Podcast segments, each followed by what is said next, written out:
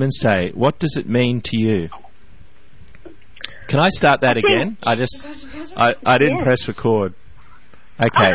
Good one.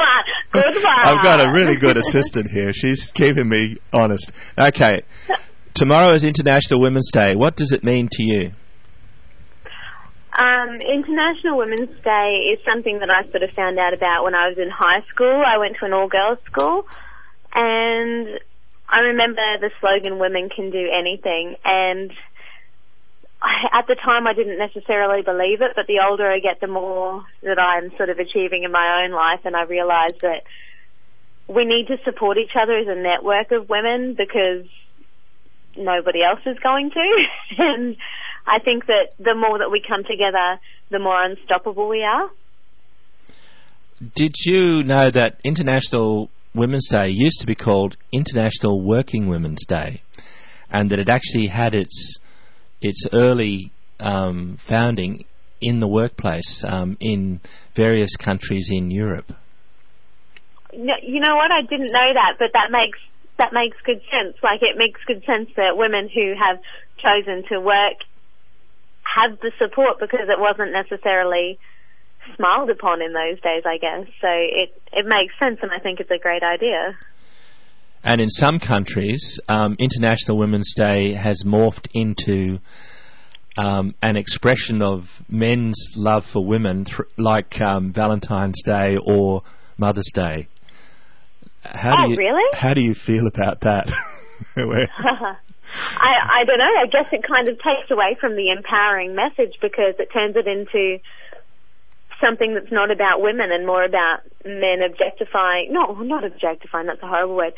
I guess it takes away from the empowerment of women and turns it back into a thing of women needing the support of men to achieve or to feel validated. And I think that as women, we need to be able to validate ourselves and each other without the help of someone who is considered to be, I mean, let's face it, higher up in the food chain than we are. what is the best way to teach the very young about the world? Okay, I am a mother of a girl who just went into prep this year. She'll be five at the end of the month. And the way that I've taught her about the world so far is to let her live in it. I know that sounds like a cop out, but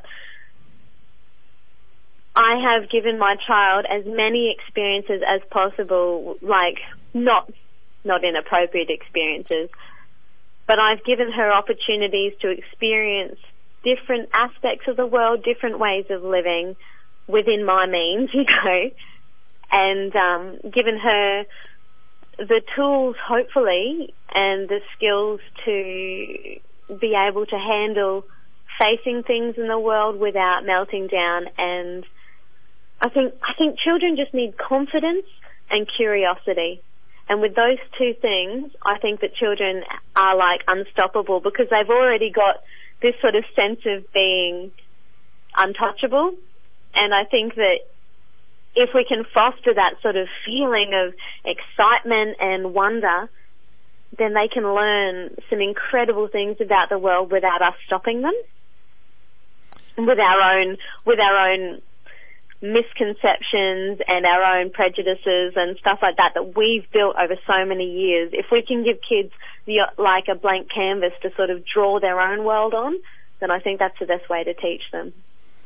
How do you guide um, a child through early stages of development? And by that I mean like going from breastfeeding to eating solid food or from um, lying down and s- to sitting up and then to crawling and walking and then to speaking and, and thinking. How do you guide them through those early stages of development?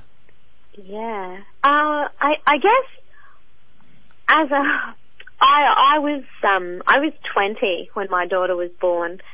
And so I was sort of very chilled out about the whole thing. And I just, I know that when she's ready to take another step in her life, she, she takes that step. And if I just give her the opportunity with some safe boundaries, she takes those steps. I know that like when they're babies and stuff, like feeding them solids and all that kind of thing is something that that you have to do at a certain age, but I just, if you develop a bond with your child, I feel like I hopefully have.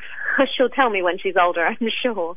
But if you can develop a bond with your child where you feel you feel their energy and you feel when they're ready to make another change and and that they grow in front of you and you can see them changing and you can see that they're ready for the next challenge or or you're both ready together to take on a new challenge, then that's when you introduce a new challenge to them.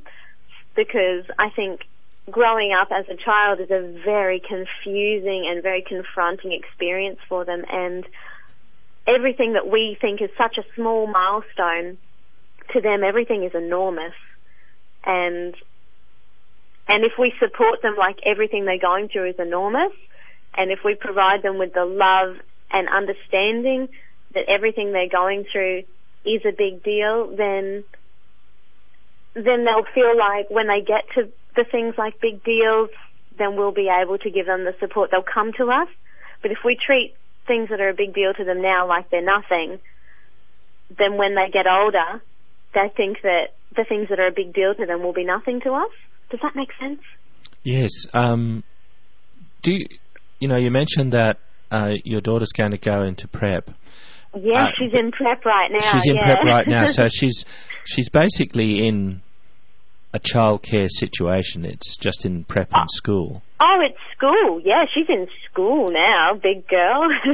and was she in childcare before she went into prep? No, I I actually she went to kindergarten last year, which is pre-prep, which is preparing them to go to school. But before that, she I I made the choice when she was born to only work like I I had a part-time job for a few years with her and I studied like part-time but you know very very half-heartedly because I had this incredible creature at home that I wanted to play with all the time. But um I made a decision to to be a stay at home mum, and it wasn't easy because I missed out on. Well, I won't say missed out. I postponed a lot of my own personal growth to ensure that my child and I had a good understanding of each other and to so that I could impart values and we could learn from each other on a daily basis I mean, that's my personal choice. A lot of people, a lot of people choose other pathways and that's their choice, but my choice was to stay at home with my child because now that she's at school, I'm taking on study and I'm doing like five subjects this semester and this is my first time back at uni for a really long time and and we're both feeling the change but I feel like I've equipped her well enough with coping mechanisms and she can talk to me about how she's feeling because over that five years I was able to able to establish a connection with her that that we could talk about how she's feeling, she can express how she's feeling and I can I can try and cater for that. Does that does that make sense? I'm not sure what I'm um yes, I, I I was wondering, you know, when you were talking about how you made a choice yeah. um, to actually be a stay-at-home mum. Yeah. Now, was that a clear choice, or were your alternatives limited? Like, I'm thinking now. You know, did you, did for example, did you have um, the benefit of an extended family to assist you in in caring for her? You know, because um, to be 24/7, a mum 24/7 is a huge undertaking. Abs- absolutely, but um, it's never easy. And yeah, I did. Um, initially, I had a support network um, from my family and from my daughter's father's family, but um, my my daughter's father and I separated, and we stayed very close friends. And he is the support network now but um, I don't really have any other support, and that's been for quite some time. And when when I lost that support network is when I stopped working part time, and because I knew that it was only going to be a couple of years until she was in school, and I could. I don't know, it sounds selfish, but I could reclaim where I was heading in my life, and I I sort of I sort of owe it to her because I, I had an opportunity of five years to reassess where I wanted to be in my life, and I could learn a lot from her, and I learned a lot about myself in that time, and now I'm able to make decisions based on that that time that I spent with her and the things that I learned. But yeah, support network wise, I, I did have the support, but I, I feel like maybe I didn't want to use it. There was a lot of pressure on me to go back to work and all that kind of thing, but I really just wanted to enjoy the the very limited time. Like what a child, a child's a child for how many years, and then they're at school forever, you know. And and then once they finish school, they're completely grown up. So these formative five years, I made an active choice to be a part of that for myself and for her, and so hopefully when she's older, we'll have that bond still. You mentioned that um, you that you know you were with her all of the time up to the point where she went to pre prep. Yeah. Now you've decided to go to study virtually full time. Now there must be a very big psychological adjustment that you go from being in the company of a small child to being how how do you make that shift from you know you this is only first semester. How do you yeah how yeah, do you well, get been, this is week two. But you know what? I've been very sensible about like I, I I'm a very social person and so the entire time that Annabelle was around like I we still socialized as mother and daughter I made friends with parents who were also driven and also had outside lives. There's a lot of parents who seem to sort of have their world revolve around their child and that's all they have. But when you network with a group of people who are equally as interested in life outside of being a mum as they are in being a mum, like you learn how to balance the two of them and and I know I know how to I know how to be without my child and I know how to be with her. Does that make sense? Like I, I understand. I, I we were both ready for the change. If that, yeah, we were both ready. She was ready to go to school, and I was ready to let her go. And because of the time that we spent together, and the time that we spent building friendships and relationships around us with people who she now goes to school with and I can drop her off with, you know, people she goes to school with and friends and stuff like that and I'm still friends with the parents of the girls that she goes to school with and we're all, we all go through the transitions together and so that makes it easier. Like now sort of all of these mums that were stay at home mums, we're all sort of getting on with what we wanted to do with our lives now that we've waited five years, you know, to let go. last year we actually met at a radio training uh, course and yeah. how did good times ian. How did she adjust like how did um, who looked after her and how did she adjust to you starting out on your studying basically? Um, did, did was that a difficult thing? No um, she i was very lucky that at that time um, my my ex partner and my current partner actually get along quite well, and so between the two of them, I was able to go and study and trust that whoever my daughter was with was giving her the right love and attention, and she felt safe, and they were happy, and as long as she's being loved, then I'm happy. And you know, she she's a really easygoing kid. I, I haven't mollycoddled her she spent a lot of time with a lot of different people, and I think that those are the sort of skills that are really important to be able to adapt to si- different situations without panicking too much and without feeling like she knows that I love her and I know that she loves me and so we're able to separate ourselves like healthy people do, you know, like let just because you have a strong bond doesn't mean that you have to be together all the time. And it's it's been a difficult adjustment for her with me not being around as much this year. But she's used to being with lots of different sorts of people, and so she this year is adjusting to that quite well in terms of spending time with people that aren't me. I mentioned earlier today that I was thinking of calling this show Mother Courage and Her Children. Now I know that you're studying drama.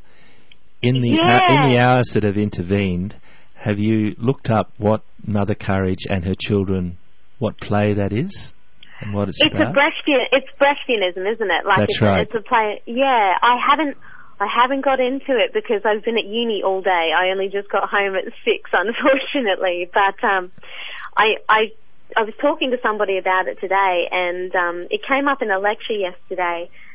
And I, I really am interested to know if you could tell me more about it. Uh, Mother Courage and Her Children is about a war in the 1600s, and it was written in the space of a month by Bertolt Brecht. At the outset of the of World War II, he was in Europe, and the Nazis were starting to invade Poland, and so he had a great fear of what was coming. So he looked back in history to uh, another time when Europe began a 30 years war, and he oh, chose. Italian unrest. Pardon? Was that in Italy? Uh, no, the, uh, the the war actually the, the the main character is Swiss, and um, Swiss. yes, and the war actually engulfed. I I'm not sure all of the countries, but a lot of the countries in Europe, and uh, this is in. I think it was from about 1610, and um, so this is before the the war in Italy, which was the War of Independence. Um, Yes. um, so anyway, the the character, a Mother Courage, she has a cart, and she takes around like goods and trades in goods, and um, she has her children on the cart as well, and her character can be seen in two different ways. One of you know, like the name implies, one of a courageous woman, yeah. um, but also uh, Brecht is trying to look behind that and to see whether she learns anything from her experiences and how that affects her children. I'll have to let you read that play, but um, I've decided Hmm. that I'm not going to actually call it that. oh, because, okay. Because um, uh, I've been I, I thinking it's really. I mean, we're not we're not really in that situation that Brecht faced. He and his wife faced in 1939 Yeah. when there was a. Well, we, we we're not sure about what the future holds. Hopefully, we're not in that situation. There have No, I really hope not, Ian. because, um, well, it then the choices that we have now mightn't be available to us. So, uh, just a final question, Mary. Um, what what are you going to be doing on International Women's Day tomorrow? On International Women's Day, I will be celebrating my girlfriend's birthday. And we two strong, independent, powerful women will most likely be going fishing. Terrible, I know. I only just realized um, when you were talking to me today that tomorrow is International Women's Day and it's my girlfriend's birthday and I think that it's very interesting because I've learned a lot from my partner. She's an incredibly strong woman woman who's been through a lot of trials and tribulations and she's taught me a lot about how to take responsibility for my actions and so I guess I'll just be celebrating the strong woman in my life and appreciating the fact that I get to share a milestone with her like that. I hope you're not going to Moreton Bay because it is so muddy and brown. Any fish that you pull out of there will be, well, it'll be a, a triumph if you get a fish out of there to, to Oh begin no, with. we catch. I live. I live on Moreton Bay. I live on in Wynnum, and we live on the Esplanade. So we catch whiting and bream. We don't keep them. We throw them back. It's just for sport, but but it's a lot of fun. we just. I just like. I don't eat fish. I just like catching them. Well, I wish you good luck with your sport. Um, Oh, is there thank is there anything you'd like to add? I should give you that opportunity. Um, I guess, I guess the thing is with with women, and I don't know if it's, I don't know if it's just the women that I know, but through my life, I have experienced the tendency of women to to form gangs against each other and and and to to judge each other based on life choices or parenting choices or you know like sexual choices or lifestyle choices. And I think that we've got enough going against us as women as a community than you know to have unrest in the ranks like we need we need to form an alliance together to be as powerful as possible so that we can actually achieve anything without the permission of those who are higher up than us in, you know, certain ranks. And I think that it's so important for us as women to acknowledge the unity that we can all share and we can all embrace without being weighed down by by our our preconceptions of how a woman should be or how a mother should be. If we all just support each other and respect each other's differences and choices, I think that we can make a really big difference, and I think that we're going to get there.